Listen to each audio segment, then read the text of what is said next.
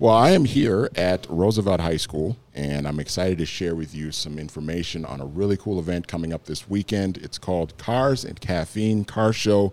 It's happening uh, this Saturday, June 17th at Roosevelt High.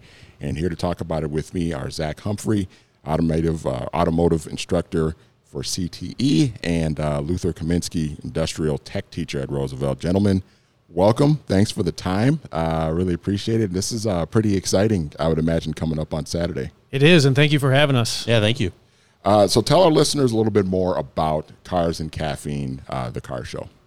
Uh, Cars and Caffeine, we started, this is our third car show. Uh, we did start it before the pandemic, so it's not an annual. Uh, we missed some time there over the over the pandemic, but uh, st- we organize it with students um, to help us put on the car show. We also showcase some of our projects that we've worked on over the past year, um, as well as give shop tours so that uh, the community and alumni and, and parents and families can come through and see what we do here in the automotive program at Roosevelt. It also gives students the opportunity to get service hours towards graduation, and it, uh, you know, it it's a different experience than the regular school setting. They get to come here and see people and hear stories from previous previous times being in in their classrooms. So, how did the name Cars and Caffeine come about?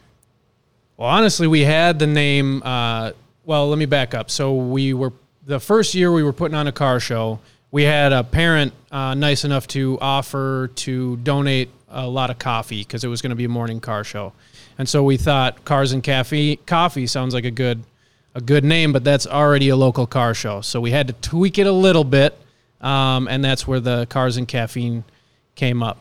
Uh, is through that. Yeah, or one of our students' parents owns a local coffee shop, so it's another part of being in the community. Oh, awesome. Awesome. What coffee shop is that? It's Sister Sludge. Yep. Sweet. That's awesome. Yeah. So, take us through, uh, either one of you, take us through what happens, uh, what people can kind of expect coming up at this car show. Well, uh, from the uh, participants' perspective, uh, doors open at eight. We're going to get greeted by a student. They're going to help you find a spot, and then you're going to have an opportunity to tour both shops, see projects that we're working on, uh, that Kominski and his classes are working on in the collision shop, uh, see stuff that we're doing in the classroom.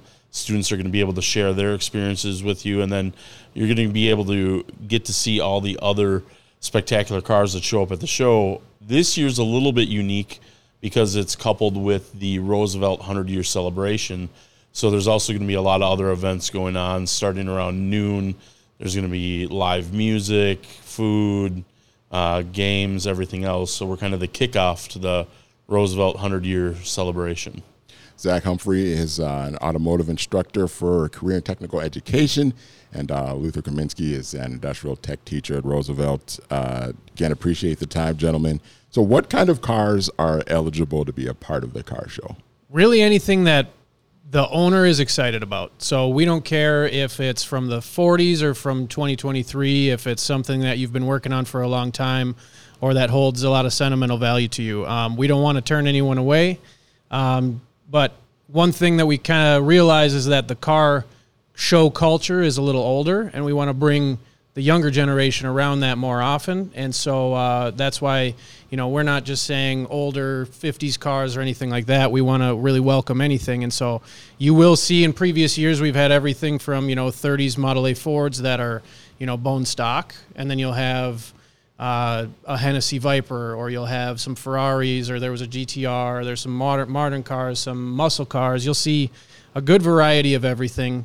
Um, we also have some students who have some motorcycles, so we'll have probably a little bike section as well. So anything that you're passionate about is welcome out here at the car show. Yeah, cars are like art. We want to see them all. We want to appreciate all the all the movable art that you have. So, how did how do you guys typically get the vehicles? Do, people just kind of do they get donated? Do people come in and just say, "Hey, I've got this. I want this to be a part of the car show"? How does that usually work?